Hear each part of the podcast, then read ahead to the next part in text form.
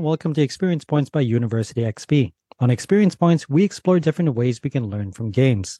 I'm your host, Dave Eng from Games Based Learning by University XP.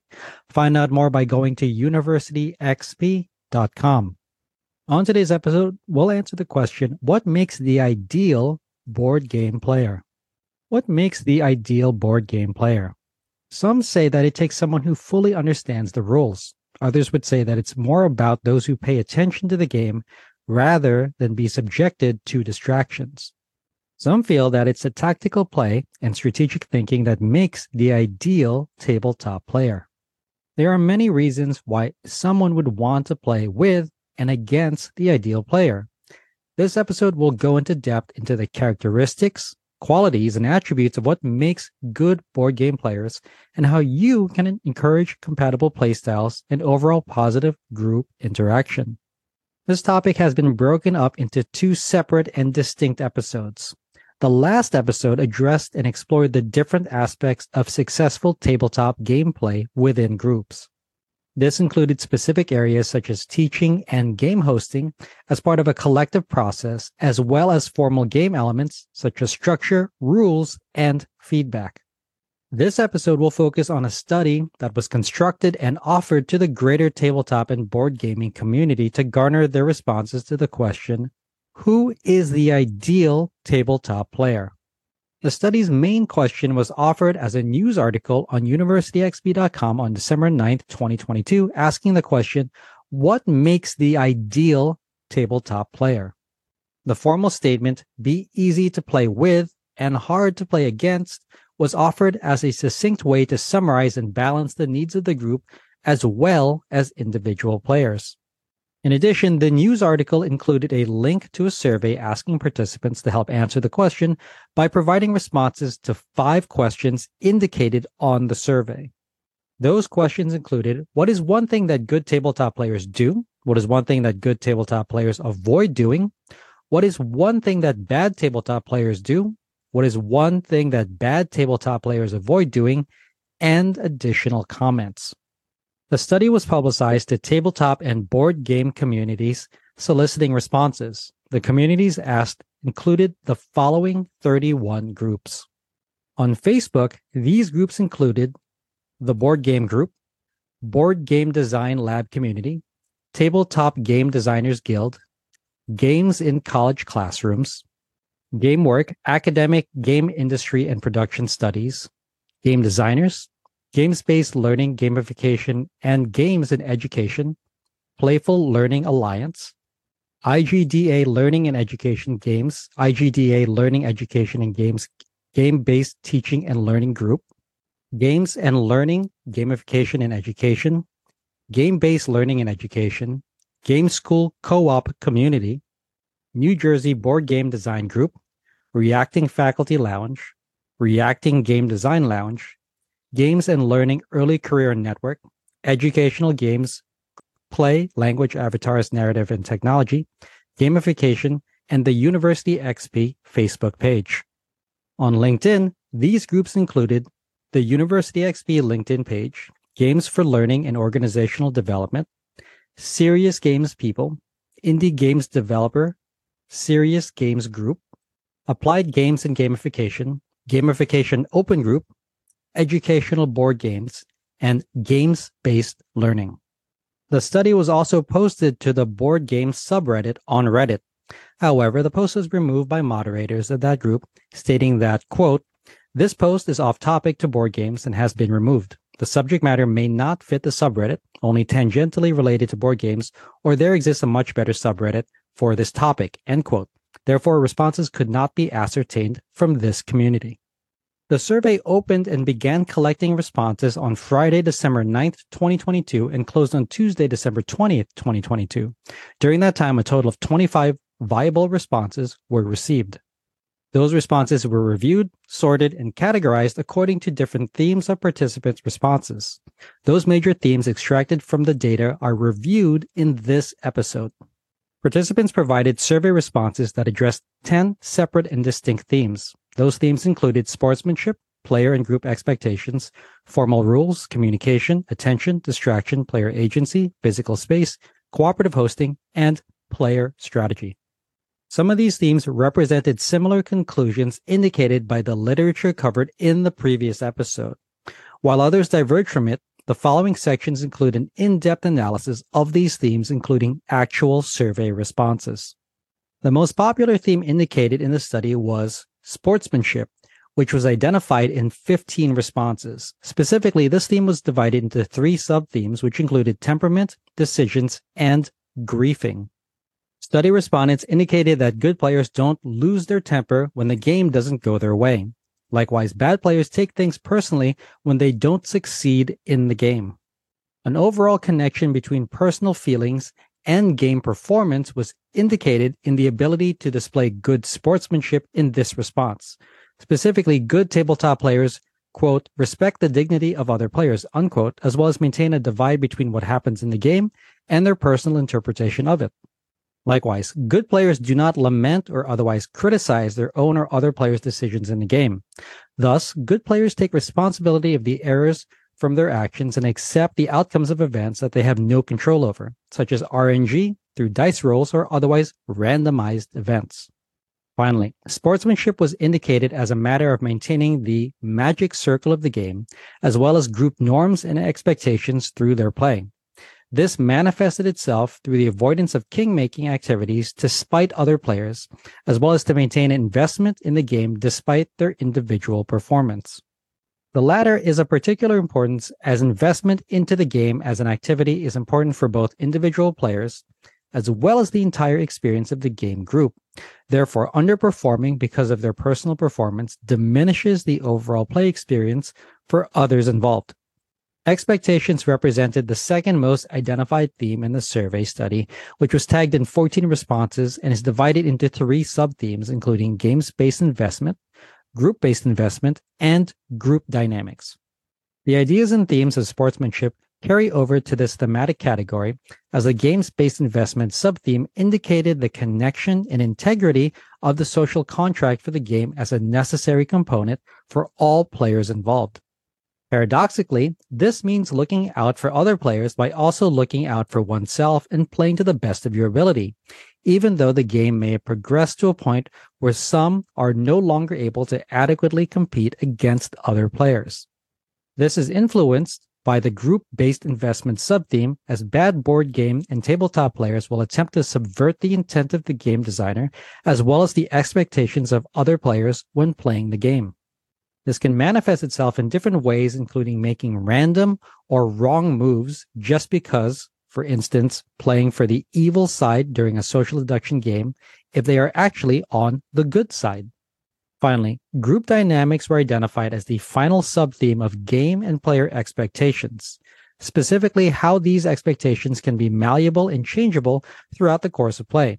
This includes giving players adequate time to make decisions and take turns in games. Of course, the amount of appropriate time to give these players varies from group to group and from play session to play session. Likewise, group dynamics also addresses how interplayer relationships are mitigated when new players join the group for the first time and how they are welcomed and made to feel a part of a collaborative activity.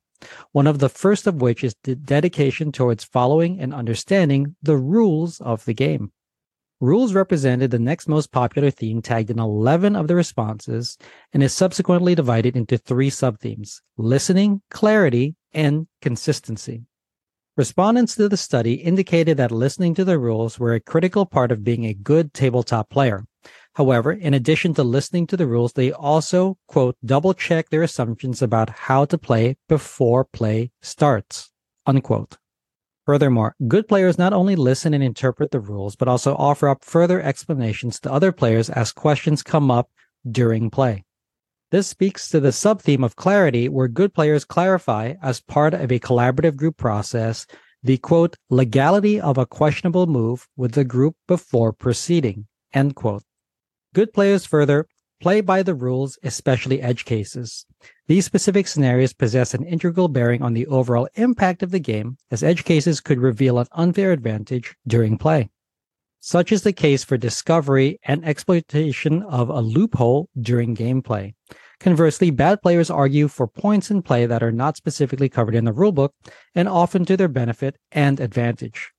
Finally, consistency was the last of the subthemes under rules, specifically when it addresses the application of game rules throughout gameplay and to all players equitably. Good players will strive to ensure that gameplay serves the overall experience. Therefore, the rules are meant to structure and give procedure to play, but that the overall experience of the game is in the hands of the players and with each other. Communication represented the next most popular theme tagged in 11 of the responses and is subsequently divided into four subthemes transparency, jargon, clarity, and focus. Transparency was an important aspect to ensure that communication was completed within the group to its benefit, specifically making sure that new players had all the same information as the experienced players when it addressed the game structure and rules. This transparency was, however, double sided as it included being transparent with the rest of the group when the game requires it, but also opaque when the game required that players hide certain information from each other, such as with social deduction games. Additionally, avoiding jargon in game communication was considered critical.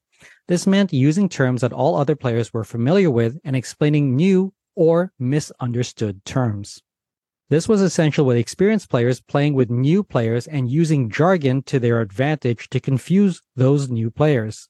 Doing so violated the common group agreements and the magic circle of the game.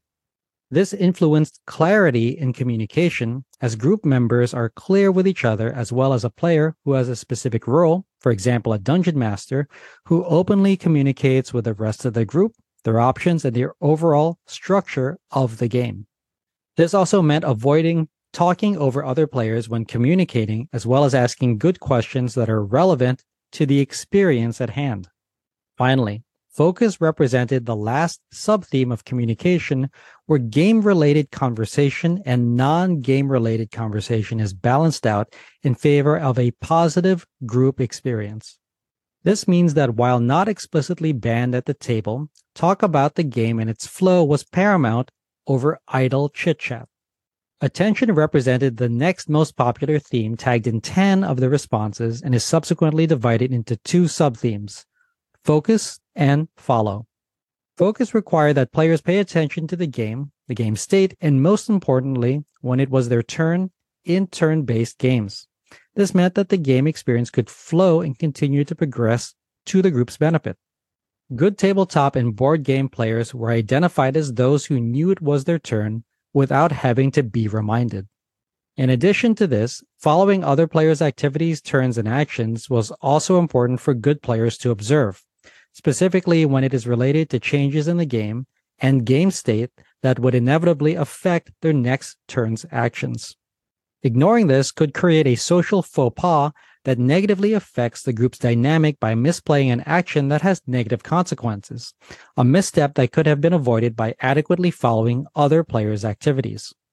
Distractions represented the next most popular theme tagged in 10 of the responses and is subsequently divided into two subthemes phones and other players. Phones represented a point of contention for tabletop players specifically when checking phones meant a distraction from the game host who is leading the rules teach of the game. This doesn't mean that players can't check their phones, rather, that they do so in a manner that doesn't adversely affect the group, as well as their ability to adequately learn and play the game. Lastly, other players represented a source of distraction from gameplay, specifically when behavior undertaken by individual players slowed down or negatively affected the actions of others. This manifested itself when good players let other players take their turns uninterrupted during play, with, quote, good players avoid distracting other players when it's their turn to keep the game rolling, unquote, and, quote, good players avoid side conversations and other distractions slash distracting actions, unquote. This is also addressed the rules teach as a good players avoided interrupting the host as they were teaching the rules of the game to the rest of the group. Agency represented the next most popular theme tagged in nine of the responses and is subsequently divided into two subthemes others autonomy and singular autonomy. Autonomy is important for gameplay, particularly when it relates to player agency and how players take actions and make decisions in games. Therefore, good tabletop and board game players respect other players' autonomy by avoiding, quote, forcing their choices on other players, end quote. While it may depend on the specific group and the players around the table, this could also include respecting their desire to not take advantage of tactical and strategic insight. For example, good tabletop players avoid giving advice which is not asked for, as well as alpha gaming or discounting fellow players' choices. Conversely, this is also mirrored in respecting the singular authority of players. This is most frequently seen in cooperative games when open information in which one player can quote unquote take control of a game through a phenomenon known as alpha gaming. The alpha gamer in this scenario dominates the play experience and subsequently the actions and activities of all other players. Therefore, good tabletop players know how to avoid this. Furthermore, good tabletop players know how to respect and action their own autonomy by making the pivot to switching their strategy and tactics when the game situation demands it. Likewise, they also must respect and commit to their decisions no matter what the outcome is, in service of the game, the player experience, and the group as a whole. Physical space represented the next most popular theme tagged in seven of the responses and is subsequently divided into two subthemes eating and drinking and components. The physical environment is a common element for tabletop gaming board gaming, and any venue or modality where there are physical components that are used or shared during play. Therefore, eating and drinking at the table is a common consideration for these players. Good players show common decency for the shared physical space of the game. Good tabletop players can respect the physical space while eating and drinking by either using a napkin during play or avoiding consuming food or beverages altogether. Furthermore, good tabletop players also assist and help the group at the beginning and or end of the play session by collecting and distributing components as part of the setup and takedown process. Likewise, they also honor and take care of components by not bending cards, by treating fragile and small components carefully, and by respecting the property of other players. Cooperative hosting represented the next most popular theme tagged in seven of the responses and is subsequently divided into two subthemes collaborating with the host and working with other players. Cooperative hosting consists of the hosting duties of the game as well as the norms, values, and needs of the group. Therefore, good players made sure that the host was recognized for their effort. Likewise, less experienced players could be supported in the theme of cooperative hosting by making sure that more experienced players help them throughout the teaching process as part of a group effort. In addition, bad players didn't consider the needs and feelings of other players when playing the game. This could be more important in scenarios where there are significant age differences between players, along with the subsequent emotional maturity of all players. This means that as part of cooperative hosting duties, good players ensure that all elements of the gameplay, including deciding to play the game, setup, teaching, playing, scoring, and takedown, is done in the service of the game group and the play experience, rather than making the experience solely for themselves. Finally, strategy represented the last most popular theme tagged in six of the responses and was not divided into any subthemes.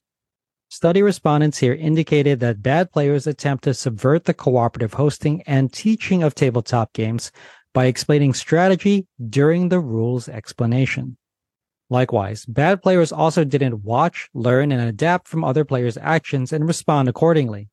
As such, they were more prone to the negative consequences of such plays. Good players, meanwhile, focused and visualized other players' possible actions and how they would respond in turn. Such was a dedication and examination of Yomi in play that helped them develop a strategy as the game progressed.